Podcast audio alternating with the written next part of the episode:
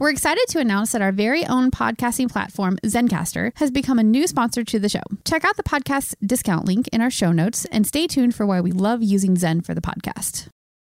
If you own a vehicle with less than 200,000 miles and have an auto warranty about to expire or no warranty coverage at all, listen up. CarShield has a low-cost month-to-month vehicle protection plan that covers more parts than ever. Visit carshield.com/audio to find out how you could pay almost nothing for covered auto repairs. Drivers who activate this vehicle protection today will also receive free roadside assistance, free towing, and car rental options at no additional cost. Get your free quote today at carshield.com/audio. That's carshield.com/audio.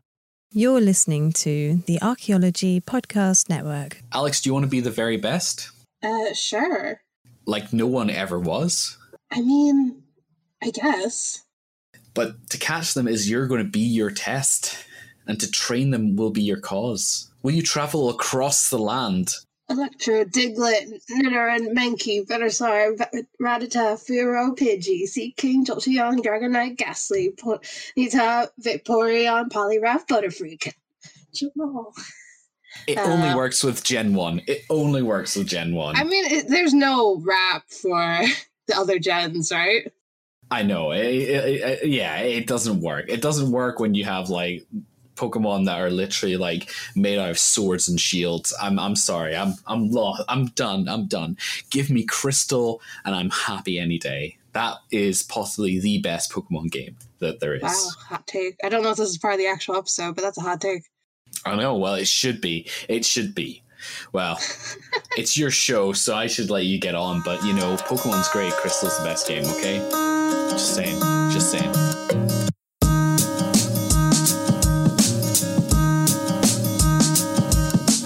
Hi everyone, this is Archeo Animals, the show supposedly about the archaeology of animal remains, and I've got no idea what's going on today. So it's yes, it's me, Simona Falanga, and with me as usual, it's Alex Fitzpatrick.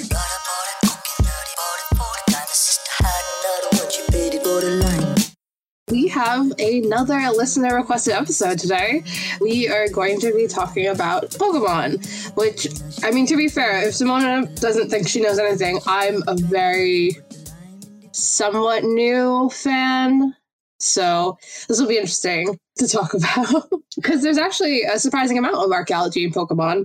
So as always, if you've listened to our video game episodes before, we will be talking a bit about the kind of, you know, hypothetical archaeology of some of these Pokemon and, you know, going into the lore.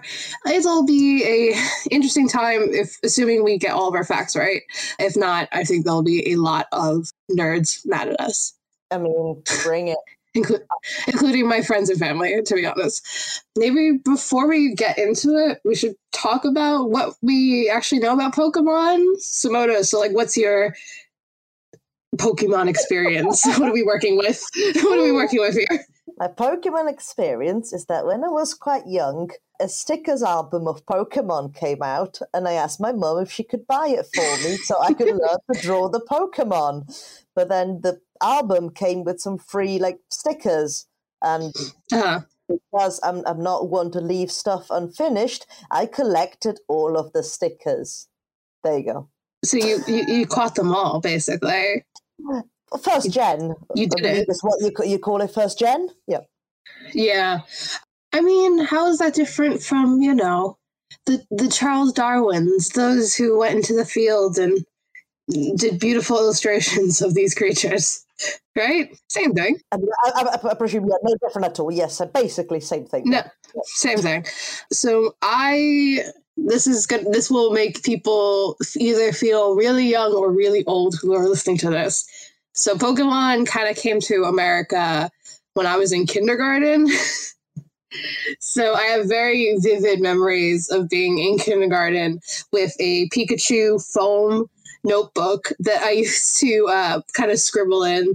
And once I learned how to write, I used to write the names of my best friends in there.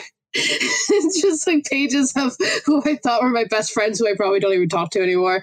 And I, I collected the cards and I watched the anime and the first two films. And then I kind of dropped off. And the last couple of years, I've been playing all the new video games.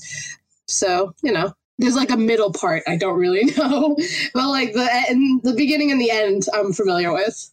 Yeah, I think I just looked it up. So, where I'm from, Pokemon was first broadcasted on TV in the year 2000. Oh, wow. That's, um, Yeah, Wow. so was an, an older child. It's 20 years ago, everybody. It's 20 years ago. And I hate that fact. uh, Actually, it'll be 21 years ago, wouldn't it? Yeah, actually, yeah, yeah, getting close on to almost 21. So, Pokemon in Italy can legally drink in the US.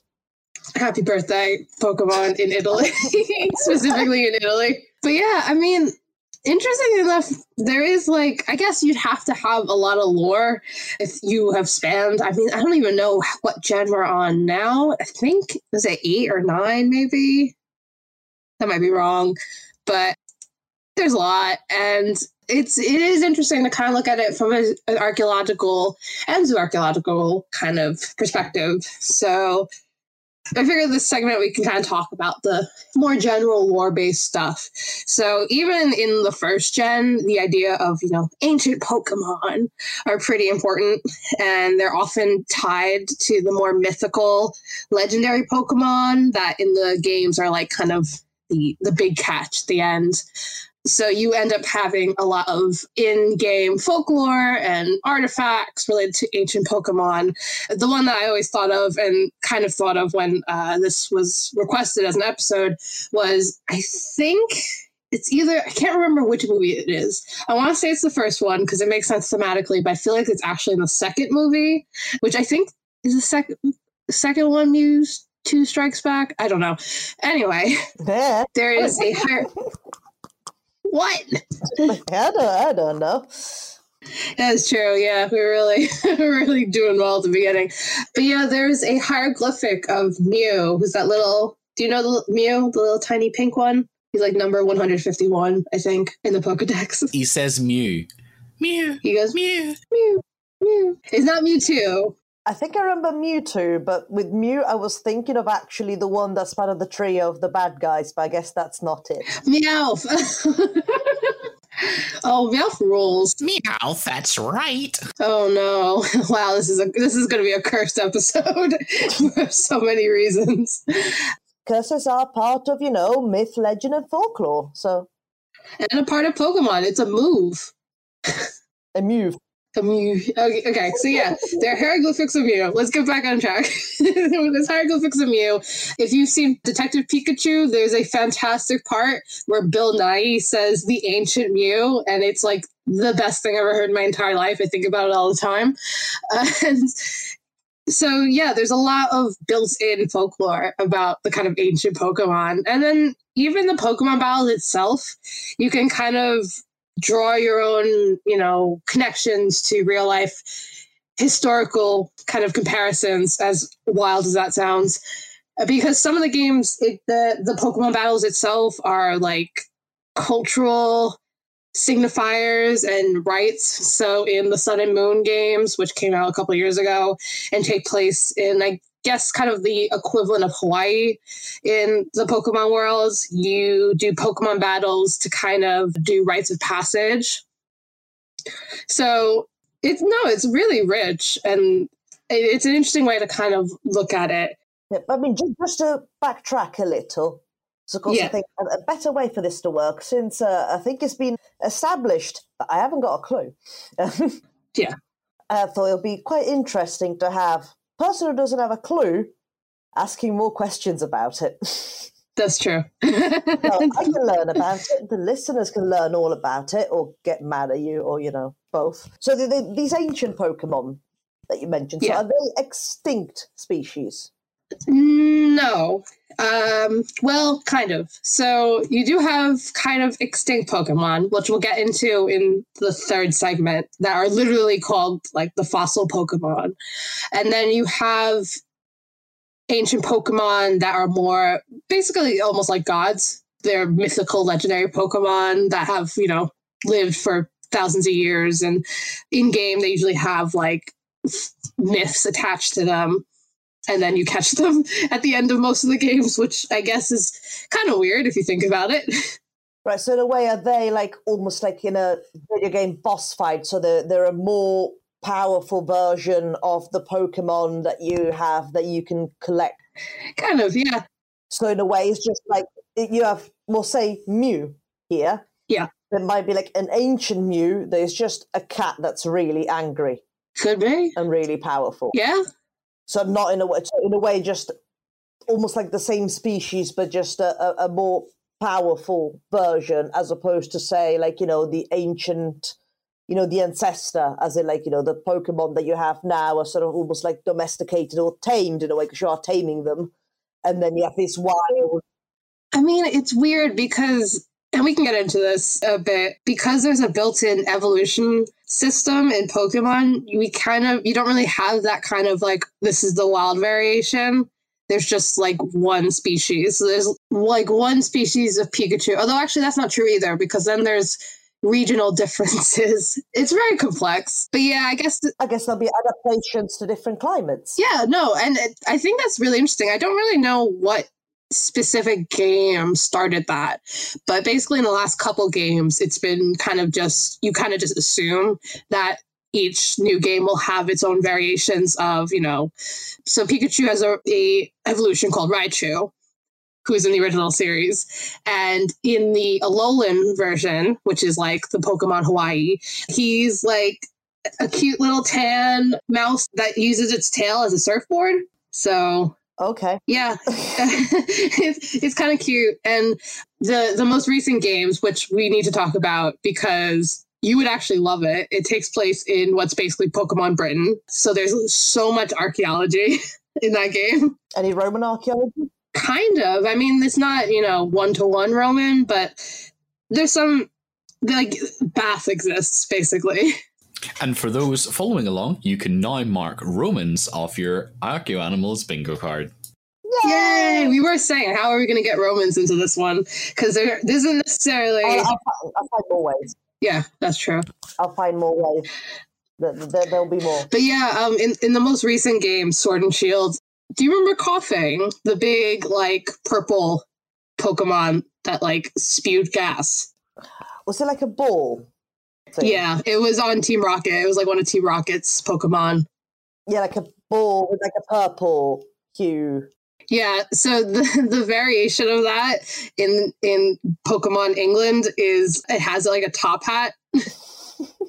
it's extremely good. I'll have to send you a picture later, but yeah, so there's a lot of variations and things like that. So it's hard to like look at Pokemon. Like one of the things we can't really look at, like we do in some of our previous episodes, is kind of look at it from, you know, a domestication standpoint because there's no real domestication mechanic in these games. There's basically your evolutions, and then they might have some regional differences, but they never like change morphologically because of domestication, if that makes sense. Right. Also, this is a children's game, so But in a way, you are like, well, it's not quite domestication, but by you having the Pokemon and battling them with other Pokemon, then they yeah. change. They so in a way, it's as a result of your of the interaction with man that they do Yeah. change and evolve. So isn't that sort of domestication? I guess. Like if you take Magikarp and you kick it, it can turn into Gyarados. Why would you kick it? I'm pretty sure that's what happens in the anime. I think someone finally kicks Magikarp and it evolves into Gyarados. I mean, yeah, we shouldn't kick it. I love Magikarp. Please don't don't, don't kick carps, carp, or any fish or animal. Magic or otherwise. General rule, like don't, don't kick animals, magical or otherwise, or fictional, please. So yeah, going back a little bit, Sword and Shield. You should play it, honestly, Simona. It is it's some people don't like it. I think it's a really good introduction to the series because I'm a baby and I need my handhelds when I play these games. But there's so much inspiration from British archaeology that you'll probably be able to kind of pinpoint it yourself. Like there's a town called Turffield that has a geoglyph of, of a giant Pokemon. That's kind of like, you know, in England, we have a couple of geoglyphs, including the Uffington White Horse or the uh, Giant. So that's a really cool kind of reference. So like are they looking like akin to them, so like in chalk? Yeah, it's really cool. I was excited. Oh. I've actually seen Yeah. neither of those things. I've driven past Uffington Whitehorse. I didn't see it. Mhm. Got it. I've never seen it. The other one, I've only seen photos of it because I know it's a, a lot more modern compared to the. Well, because the Uffington White Horse is debatably prehistoric, from what I know of it. Yeah.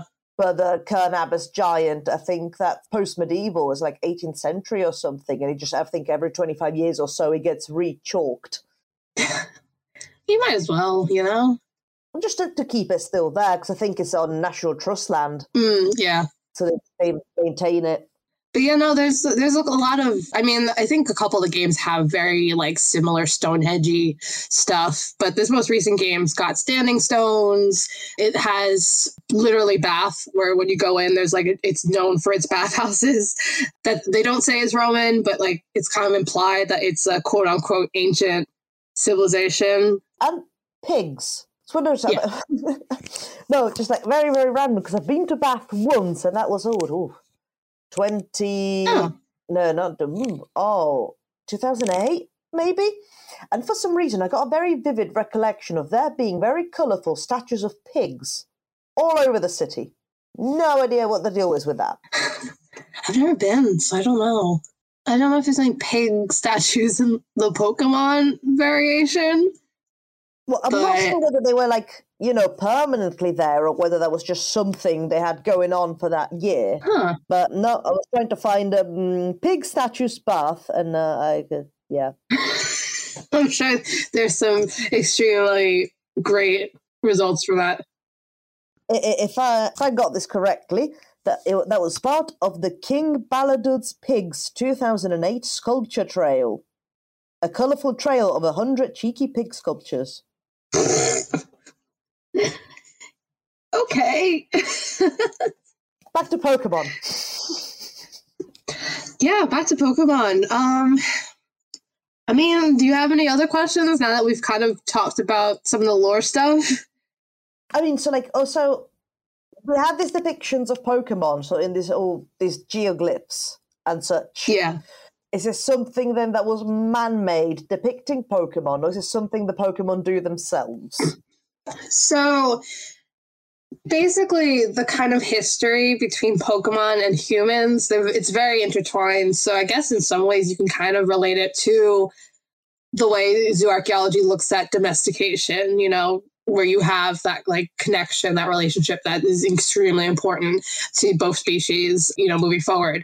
And there's some weird, like, I vaguely remember the whole impotence for Pokemon battles being a thing is that it's a ritual thing that honors the first time a- human being killed a Pokemon, which is extremely dark when you think about it. but yeah, so the history is pretty intertwined. I think it's more implied that it was human made, but it was in honor of like Pokemon, these mega Pokemon that are kind of the main part of the game. And I mean, it could be a Pokemon as well. It's very like, it's very strange because Pokemon and humans live together. Pokemon often do human type jobs as well. There's, I don't know. There's, it's, there's no real hierarchy. I feel like. Well, I guess there is. Humans are kind of still in charge. But they kind of own them and put them into balls. yeah. It's a bit rude. Yeah, it is a bit rude. I don't know. There, there's probably a lot of like ethical stuff we can get we could have get into on regards to Pokemon, but maybe instead we will. Take a break. Yeah, I think we should take a break before we, we get into an hour long discussion on the ethical. Uh, It's just too much knowledge. I can't. I can't. It's too much. yeah, we this might be the episode to break you. Oh, oh! I was broken a long time ago. And with that, we'll go to break. Chris Webster here for the Archaeology Podcast Network. We strive for high quality interviews and content so you can find information on any topic in archaeology from around the world. One way we do that is by recording interviews with our hosts and guests located in many parts of the world all at once. We do that through the use of Zencastr. That's Z E N C A S T R. Zencastr allows us to record high quality audio with no stress on the guest. Just send them a link to click on, and that's it. Zencastr does the rest. They even do automatic transcriptions. Check out the link in the show notes for 30% off your first three months or go to zencastr.com and use the code ANIMALS. Join us today during the Jeep Celebration event. Right now, get 20% below MSRP for an average of 15178 under MSRP on the purchase of a 2023 Jeep Grand Cherokee Overland 4xE or Summit 4xE. Not compatible with lease offers or with any other consumer incentive offers. 15,178 average based on 20% below average MSRP from all 2023 Grand Cherokee Overland 4xE and Summit 4xE models in dealer stock. Residency restrictions apply. Take retail delivery from dealer stock by 4 1. Jeep is a registered trademark. And we are back with Archeo Animals, and we are talking about Pokemon. Well, one of us is talking about Pokemon, the other one is asking a lot of questions. You can guess which one that is. And I think this segment, we're going to actually talk about specific Pokemon. And the way we we've kind of done this is I've sent Simona about, I don't know, 2 billion photos of Pokemon that we're going to discuss. I'm going to say, I am super prepared now. Yeah, no. So I sent them in order, so we'll be able to go into them in order. I'll kind of give you the the talk. Well, just talk a little bit about it.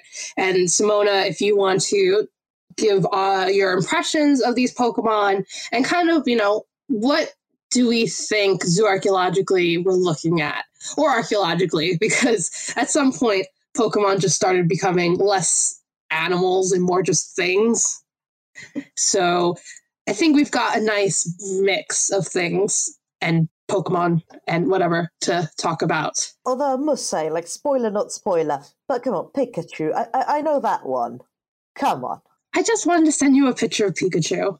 I mean, why not? It's just like everyone should send photos of Pikachu to all of their friends. Yeah. Can I offer you a Pikachu in these trying times? You can. so I think to start, I kind of wanted to look at some Pokemon that are literal artifacts. Uh, they're basically just archaeology themselves. So I think the first one I thought of, and Simona has this picture, uh, so you can give us your thoughts, is called Yamask. So Yamask is a ghost type, and it's originally based on Egyptian death masks. Sword and Shield has introduced a new variation, still called Yamask, but instead of a Egyptian death mask, it's holding a runestone, and it's specifically based on the Ingvar runestones. Now, Yamask can evolve into Cofagrigus, which is based on Egyptian sarcophagi. That's terrifying. It yeah, it's it's a, it's a sarcophagus with hands. it's a bit much. I'm kind of glad I wasn't a kid when this game uh, came out because that would have terrified me. I was already pretty scared of like Haunter, so it's pretty terrifying. So then the Sword and Shield version can evolve into Runerigus. Which is based again on the Ingvar rune stones. It's just slightly more built up. So, Simona, what do you think of these as an archaeologist? I mean, so like, so the first stage Yeah. of the, the the animal, the creature, do they drop the stone and mask on people? Is that their attack? They just poof, just throw a boulder at them. What do they do? I don't think so. It's just they just hold it. It's hard because in the games there, there isn't much by way of, you know, unique animation being drawn. So a lot of these Pokemon, regardless of what they look like, are doing the same motions, and that has not changed since you know. Okay, so to me, like both versions, we're, we're just going to set aside that they're carrying object for, objects for no apparent reason. It looks like a chameleon that's forgot Yeah. its body. I see that. It's a, a chameleon head with a tail and hands that what? That look a bit like the inside of like clothes pegs. I mean, yeah, kind of. I was thinking in terms of skeletal structure, because uh, I guess that the hands don't really or the front, the paws don't really move. So are they sort of ossified in place? There's not much of a joint going on. I mean, I think they're just ghosts. So it's not made of bones at all. It's just a, a, thing. No, I think this is a good example of what I think a lot of these kind of Pokemon are going to end up being, which are literal artifacts and not necessarily zoo archaeology. But I felt like we had to talk about them because it's hard. We can't talk about archaeology and Pokemon without talking about the actual artifact based Pokemon. You know what I mean? So, so, so you're telling me that if someone sort of by sheer luck at an archaeological site was to dig up an Egyptian death mask, you could potentially put as an interpretation potential Yamask. Yes. of course. Oh, that'd go down so well. Uh, I mean, like, because the other two would preserve a little bit better. Because, yes, the ghostly bits, I guess, will not preserve. But then again, you just find the rune stones where you think you just found a literal rune stone. Mm. And the other one, well, a sarcophagus. What would it have been made of? What metal of sort? Would it be lead? What of? I'm not sure. But a metal, more chance of preserving than an immaterial being. So Yeah, probably. I mean, I guess this gets more into kind of what would the archaeology of ghosts and possessed objects be, but I don't think we have time for that. uh, let, let, let's not. Yeah. We can move on to the next one, though. Uh, so, the next kind of artifact based Pokemon that I picked out is called Baltoy, and it evolves into Claydol. And they're both based on the Shakoki Dogu, apologies if I pronounced that completely wrong, clay figures from the Jomon period of Japan. Uh, unsurprisingly, obviously, Pokemon is a Japanese franchise, so there are a lot of Japanese historical objects being referenced in both the lore and the actual Pokemon themselves. So, yeah, again, this is probably another artifact you would find, not necessarily skeletal thing. Because it's a, well, clay doll, I guess that the name sort of gives it away. I mean, they look like little owls. They do, Especially actually. It, it looks like an owl that's winking at you. Oh, yeah. That's actually kind of cute. Owl. And uh, so I guess you'll just, yeah, you might just find the little, well, clay object. So, you know, someone, you know, like those intellectuals would go say, oh, that's just the Shakoki Dogu clay figurine. No, it's a clay doll. Hello? Yeah, basically, we're just daring uh, archaeological students to write this on their next midterm. kind of in the same vein, we have the next set. So we have Bra- Bronzong, which is based on the Dotaku bells from the Yayoi era of Japan. And its uh, prior form, Bronzor, is based on bronze mirrors, which are actually often buried alongside these bells by village priests. So that's actually a really interesting kind of nod to the actual archaeology itself, which I don't necessarily think you see in some of these other kind of examples. No, no, not can't say I'm familiar. Yeah, and this this last one is the last kind of more material thing, and then we'll get into examples that probably have a bit more to do with the zoo archaeology. But again, just needed to kind of touch on these because I think it'd be hard for us to not talk about them. Uh, the, the last one I picked out is called Sigilyph. And it's based on the Nazca lines in Peru. And I guess we could probably make a case for this being a bird. Well, it, it looks like a bird to me. It's a very pretty bird. Yeah, it's a it's a it's a really interesting looking Pokemon. Uh, I think it's really cool to look at. But now what confuses me is that because you think, okay, so compare it compare it to the Nazca bird. So you'll have the top that Yeah. looks like a beak and then maybe the head with the eye. But then it's got two eyes a little bit further down. So it's in Yeah. the, the ball that is the torso, is that the actual head? And the and the feathers and the bit that looks like a beak and that is actually like a, a, a some sort of headgear. Like maybe it's a false, like you know those birds that have feathers that look like eyes. Or maybe it, that's actually its tactic because while you're there trying to work out what his head is, it kills you. This is true. As we all know, Pokemon are out to kill you. I mean, in a battle, I mean, I guess they don't kill each other; they just really hurt They each faint. other.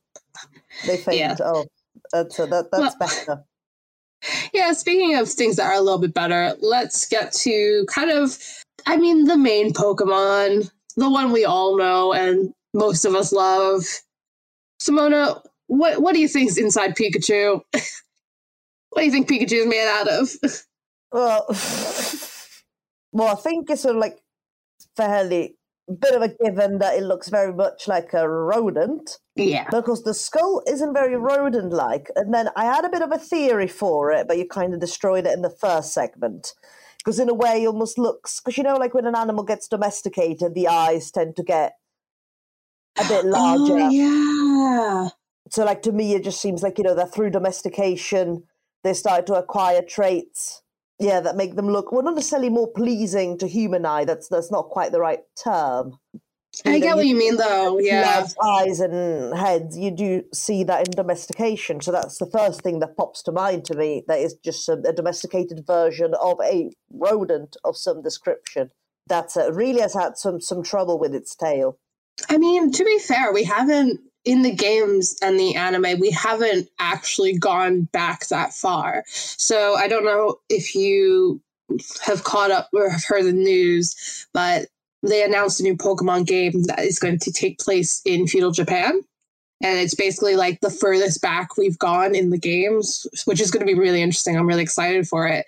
But I mean, you know, a lot of the stuff that they talk about in game is all kind of conjecture and based on you know the archaeology so realistically though we don't necessarily know if you know the pikachu from a thousand years ago is the pikachu that we have now so i mean it could be right Sorry, Bastet like meowed at the same time as if in agreement. uh yeah i mean i feel well i feel like bastet would be very interested in a rodent like pikachu so you know in her belly probably. Yeah but i mean there's probably some interesting kind of structural morphology going on i mean pikachu stands most pikachu can run on four legs but mostly stands on his hind legs But I guess I mean, also do that. They they can stand up and like they, they'll walk on four legs, but they can stand up. true yeah and i mean i think the i think pikachu like the one from the anime so ash's pikachu i think is the only real pikachu that kind of walks on two legs so that could also be a case for the domestication argument It would be because also it's, it seems to be the one companion all the way across. Like all the other Pokemon evolve, and even though Pikachu does have evolutions, he never evolves. well that's because uh, ash is selfish Self-hash. I tried. Uh, anyway, I mean, we also, I mean, Pikachu also generates electricity, so I don't know what that would actually do morphologically. Um, Forty-two. It's gonna be, a, I think there's gonna be a lot of like uh going on because some of these uh, creatures can do extremely strange things with their bodies. I'm interested to see the morphology of the caudal vertebrae because of the zigzag Mm. pattern. Yeah, I wonder, like, yeah, how do you recreate that in vertebrate I mean, format? I wonder if it'd have to be kind of some of the vertebrae would have to be kind of malformed, or at least malformed in the way we think of vertebrae to get that like shape properly. or but- maybe cartilage. So, like, you have, you know, like uh, Mm, the caudal yeah. vertebrae, and then the cartilage at the turn, and then Yeah. another round of vertebrae, and then cartilage again. There's also a case of sexual dimorphism in Pikachu because female Pikachu have like a heart-shaped tail. Of course, they do. Yeah, you know, because we couldn't put them all in bows and eyelashes and whatever, whatever cartoons do to do that. I would have expected at least a nice pink ribbon. I want to dress up a Pikachu in a little ribbon. That'd be cute. Anyway, let's go to our next Pokemon. If you're satisfied with our zooarchaeological breakdown of Pikachu, we could do the saddest Pokemon of all time, Cubone. It's just literally a breakdown. It's true. okay, come one. Cubone. Oh, come oh, do you not remember Cubone? Sure, why not? So Cubone goes cute, Cubone. I prefer Simona's pronunciation of Cup One. Cup one. Hi, this It is got bone. this is a great this is a great new Pokemon Cup One. There you go. This could be the Oh, new that's the new episode. Just Simona renames the Pokemon. I mean, yeah, we probably should have just done that instead of this. But Cubone's really interesting, not if only because it literally wears a skull on his head. So if you don't know the, the lore of Cubone, the idea is that Cubone wears the skull of their mothers on its head. That's the whole thing. How, how does that fit? I mean, is it a juvenile? Is it an adult? Like, Well, this is the the first evolution. Cubone eventually evolves into Marowak, who is also wearing the skull, but the skull kind of gets shaped differently. It, it fits more securely around its head, and it like slightly changes shape. So I guess the idea is that it's growing into the skull. But then it's like, so if we found a deceased Cubones, like a skeletal Cubone, do we find its skull within this bigger skull? I mean, I'd guess so. It'd be very interesting. And it's also just kind of weird. Like, what would you say Cubone is? Because, you know, you look at Pikachu and you're like, that's like a mouse. Cubone, is it a That's- lizard? Is it a dog? I always thought it was like a marsupial. Yeah, I, I can see that. I thought it looked very sort of dinosaur-like to me, but of course, you know, the Yeah, that's the other one I was thinking of. the skull uh, on its head isn't helping. But then, of course, you know, it doesn't seem to be particularly scaly or anything. I'm not sure what's going on with the feet. They seem to have just the one toe, like horses. They've got little Um, these little hooves. And uh, well, I mean, what's most interesting about it, it just seems to be able to use tools. So you know that's that's interesting. I'm not sure what bone it's holding. I guess it's meant to be a femur. Yeah, probably a femur. But is it also supposed to be the femur of its mother? I've got no, no, actually, no. I said I've got so many questions. No, I don't. No. you just maybe it's better if we just don't figure that out. so does someone he, he whacks other Pokemons with his dead mother's femur? Yeah, and then it becomes Marowak. Get it? Yes. Marowak. anyway, let's move on to a less cute and sad Pokemon. This is Vullaby. It's arguably one of the ugliest Pokemon I've ever seen in my life. Oh, I thought it was called V- Volabai. I mean, that might be a better pronunciation. I don't think I've actually ever heard this one pronounced out loud. so it's just very ugly. I'm just, I'm just, yeah, I'm doing my interpretive reading of it. Don't you worry about it. It's very ugly. It's a vulture. So that's pretty easy if you think about it. So it's a vulture. Is it still sat in half of its egg? yeah. It looks like eggshell. Look almost like a diaper, and it's got like a little heart on it. Yeah. It is basically a diaper. It's a vulture baby.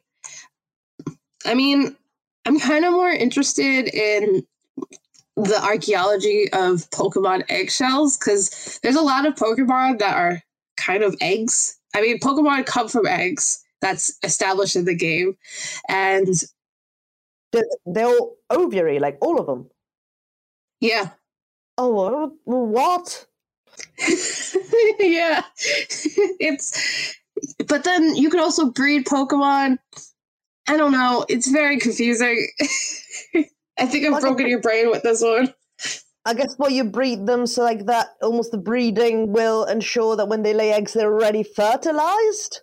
I guess, and then you That's like have Chicken. yeah, and then I guess there's because my kind of 'cause I guess concern was you know is there a archaeology of Pokemon eggshells? Because I know there's some people into archaeology who uh, actually do look at eggshells. I believe friend of the pod, I guess, uh, Dr. Emily Johnson. I know she's done a project before looking at eggshells. So I'm very interested in the idea of being able to kind of tell the different eggs of Pokemon apart.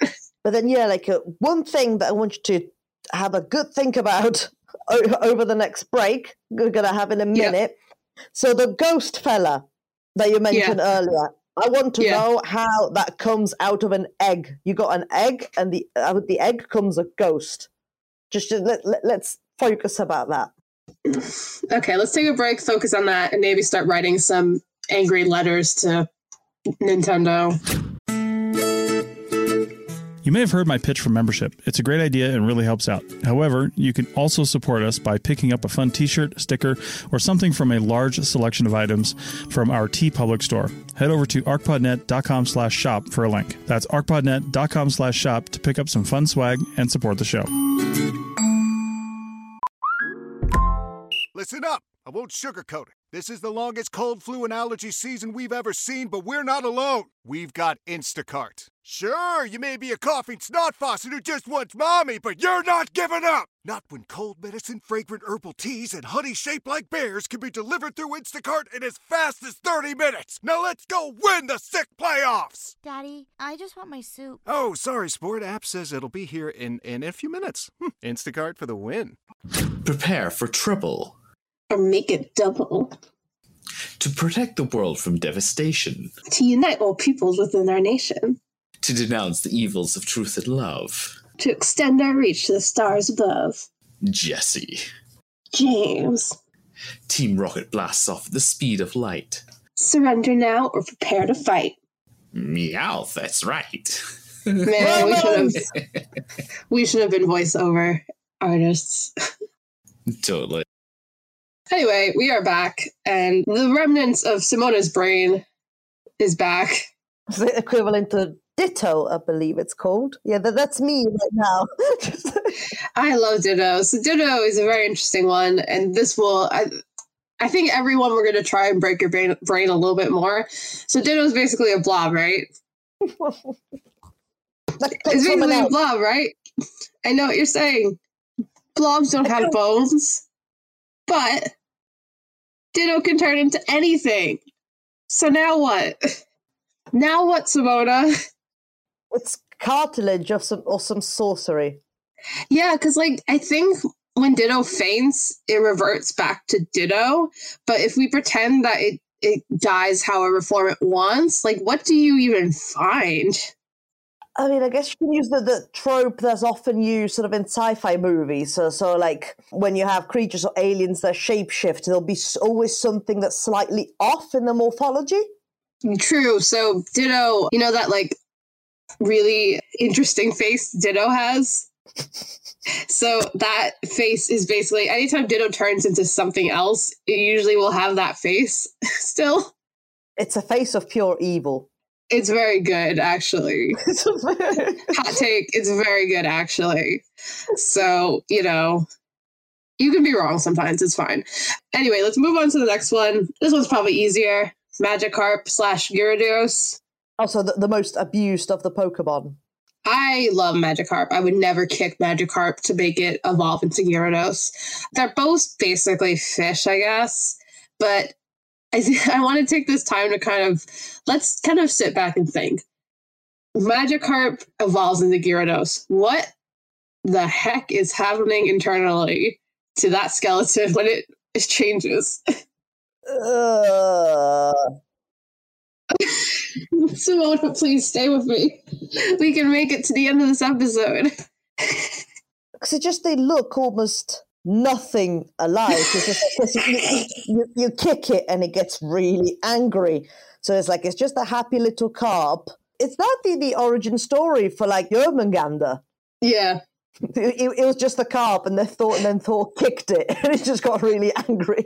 Yeah, yeah, I can see that. It's just it's it's so funny because like if you look at the first couple Pokemon, which are you know Bulbasaur and Squirtle and Charmander, those evolutions make sense. They're literally getting bigger, so you're like, okay, you know, they evolve, aka they get older, they get bigger, and then, and then you have Magikarp and Gyarados, which are Magikarp is getting bigger when it evolves, but it's like a completely different thing. The caudal fin changes direction entirely. Okay, that could get twisted, I suppose. But then you have a lot more vertebrae, just like a lot more vertebrae. Yeah, you know when you get older and you just gain like a hundred times the amount of vertebrae you used to have. Yeah, no, no, yeah, that, that, that's a Thursday for me. On Thursdays, I grow vertebrae.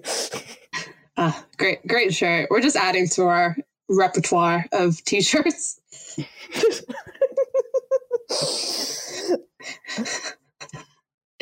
So yeah, okay, let's we'll we'll bring it back a bit. Okay, we'll go from this extremely weird one to one of the last ones before we hit our paleontology section.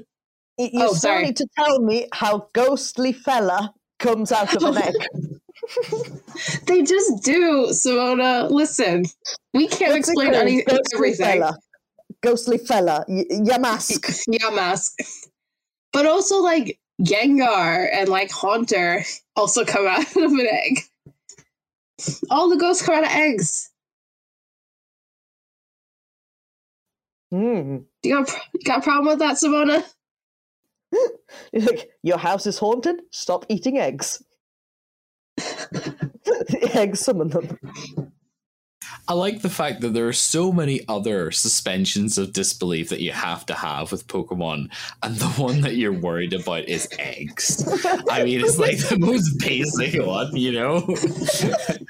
I mean, there, there's a mouse that shoots lightning bolts. I'm pretty sure the uh, like the progenitor of all Pokemon is some like little tiny, tiny creature, and there's like a Pokemon that controls time. I mean, I mean, eggs are like really low down on the scale of like things that are unbelievable in the Oh, Pokemon well, world. not for me, they aren't. I'm just.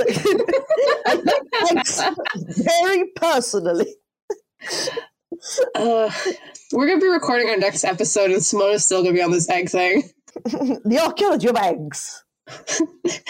Simona, all all the parts of this episode are just about Pokemon eggs. We're not talking about bird eggs or anything. Yeah, let's not mention Exeggutor to her, okay? Oh no, those aren't even eggs. That's the weirdest part. Eggs that aren't eggs. It's called Exeggutor. They look like eggs, but they're actually seeds. Sorry, if you say executors, they're the only executors that are valid to me are the ones of higher powers from across the sea. They're a faction in the Dragon Age franchise. Okay, let's move. Oh yeah. Sorry, I'm not that much of a nerd, so So, so, so she, the episode of Pokemon. Says Alex Fitzpatrick, who has literally done how many video game?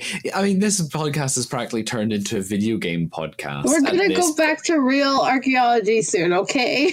Sure, sure. so, so we've only just touched Magikarp.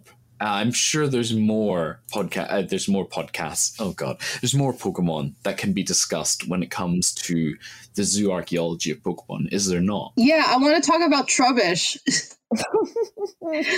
Trubbish and Garbodor. Simona, these are literal bags of trash.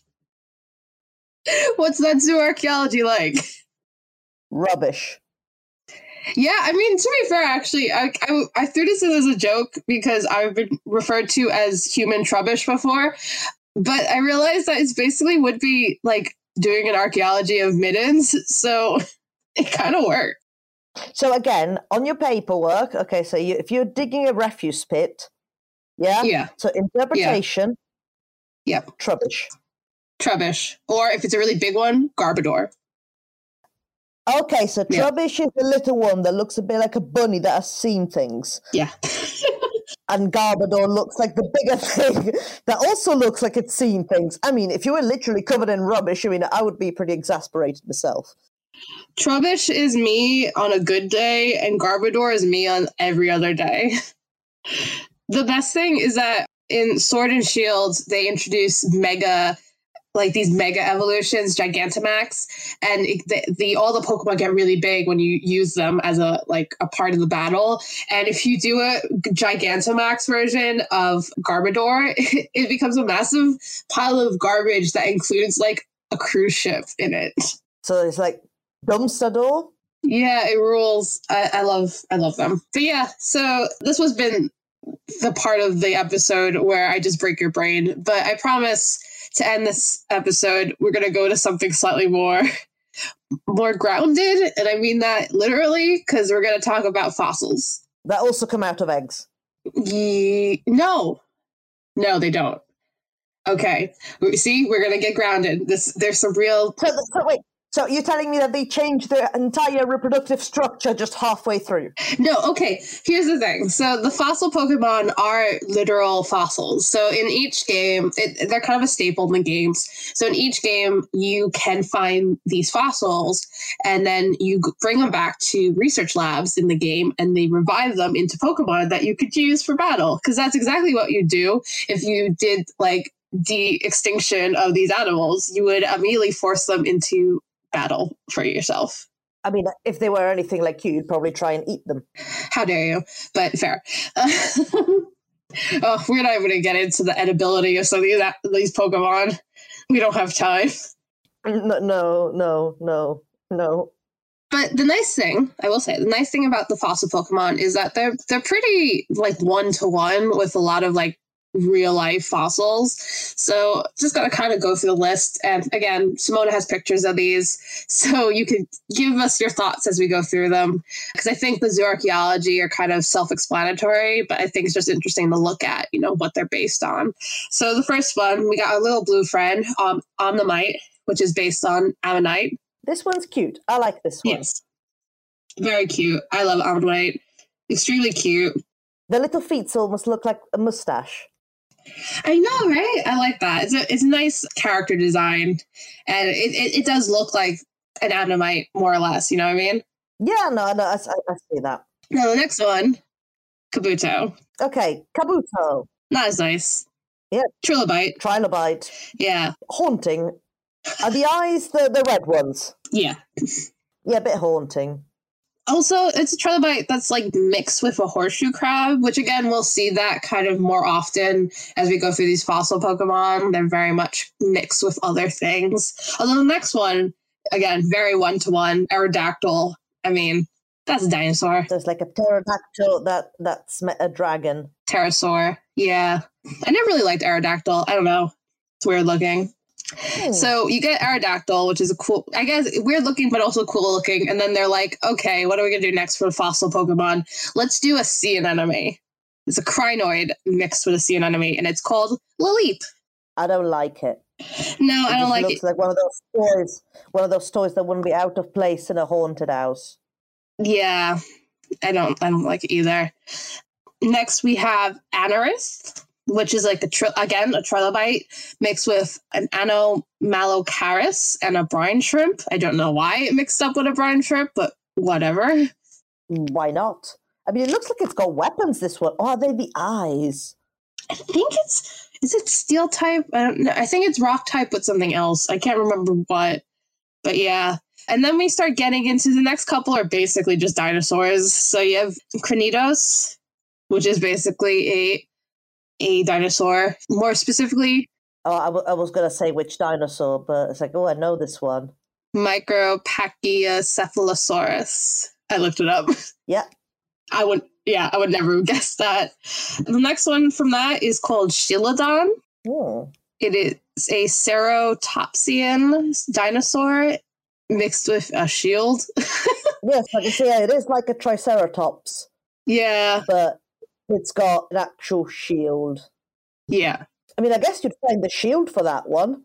I mean, like, how does a, a metal fossilize? Does well, no, well, it wouldn't really fossilize. It's not organic in nature. But I guess what's the preservation? Because of course we don't really have sort of wrought, worked metal artifacts that are old enough to be fossils Yeah. for obvious reasons. Yeah. Well, the next one's really easy. It's called Tirtouga. It's a it's a big sea turtle. Pro- Protostega, I Yeah, believe. no, that's that's just a turtle. Yeah. And the one after that is actually really interesting. It's called Archen. And it's basically, I guess, what you would uh, say is a dinosaur these days, now that we know a little bit more about them. And then the next one after that, I think, is the laziest. It's called Tyrunt. I can take a guess of what you think this one's based on. Tyrannosaurus Rex mixed with a Gorgosaurus. and yeah, and then the last one, Amaura. I've literally never seen this one before in my life. It's a sauropod. I don't like it. It's too babyish. I don't know. to wrap up this episode, just real quick, I think I just want to leave everyone on a weird kind of vibe. The most recent game mixed up this formula with the fossils. You could literally mix and match them. You get four different fossils a bird, a fish, a drake, and a dinosaur. And instead of reviving one, you can mix and match them to make four different fossil types Dracozolt, Dracovish, Arctozolt, and Arctovish. Also, technically, they're actually based on an actual hoax known as the Piltdown Man in 1912. Archaeologist Charles Dawson used human and orangutan remains to create his own missing link, ancient human, and it was only revealed to be a hoax in 1953. This happened in England. So, yeah, kind of based on true events, but also, no, we hate this. I think that's a great place to, to end this extremely upsetting episode for all of us. Are you still stuck on the egg thing? Did somebody use confusion on Simona? Oh. Maybe she'll snap out of confusion after a couple turns. All right. Well, I'll I'll wrap up the episode if Simona's still in confusion, or she might have fainted by now. We can always use a revive on her. But I am going to repel your jokes, honestly. no. For those of you who are still listening to this podcast, you can find us on Twitter at ArchaeoAnimals. We're on Facebook at ArchaeoAnimals as well. You can subscribe to us, tell other people to subscribe to us, rate us, review us, all that other fun stuff. Tell me all the things that I personally got wrong about Pokemon. I'm sure there's a lot. Send Simona your condolences as her brain is irreparably broken but from this episode. And yeah, I think that's about it. Simona, are you still there? I think she's crying. Can hashtag ghost egg. See you folks. Bye.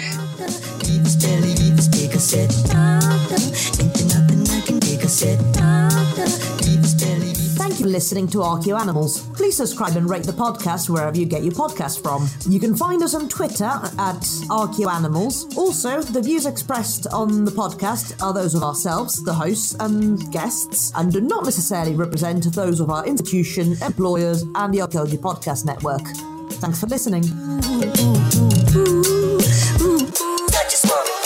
This episode was produced by Chris Webster from his RV Traveling America, Tristan Boyle in Scotland, and the Archaeology Podcast Network, and was edited by Rachel Roden. This has been a presentation of the Archaeology Podcast Network. Visit us on the web for show notes and other podcasts at www.archpodnet.com. Contact us at chris at archaeologypodcastnetwork.com. Thanks again for listening to this episode and for supporting the Archaeology Podcast Network. If you want these shows to keep going, consider becoming a member for just $7.99 US dollars a month. That's cheaper than a venti quad eggnog latte. Go to archpodnet.com slash members for more. Pulling up to Mickey D's just for drinks? Oh, yeah, that's me. Nothing extra, just perfection and a straw. Coming in hot for the coldest cups on the block. Because there are drinks, then there are drinks from McDonald's. Mix things up with any size lemonade or sweet tea for $1.49. Perfect with our classic fries. Price and participation may vary, cannot be combined with any other offer. Ba da ba ba ba.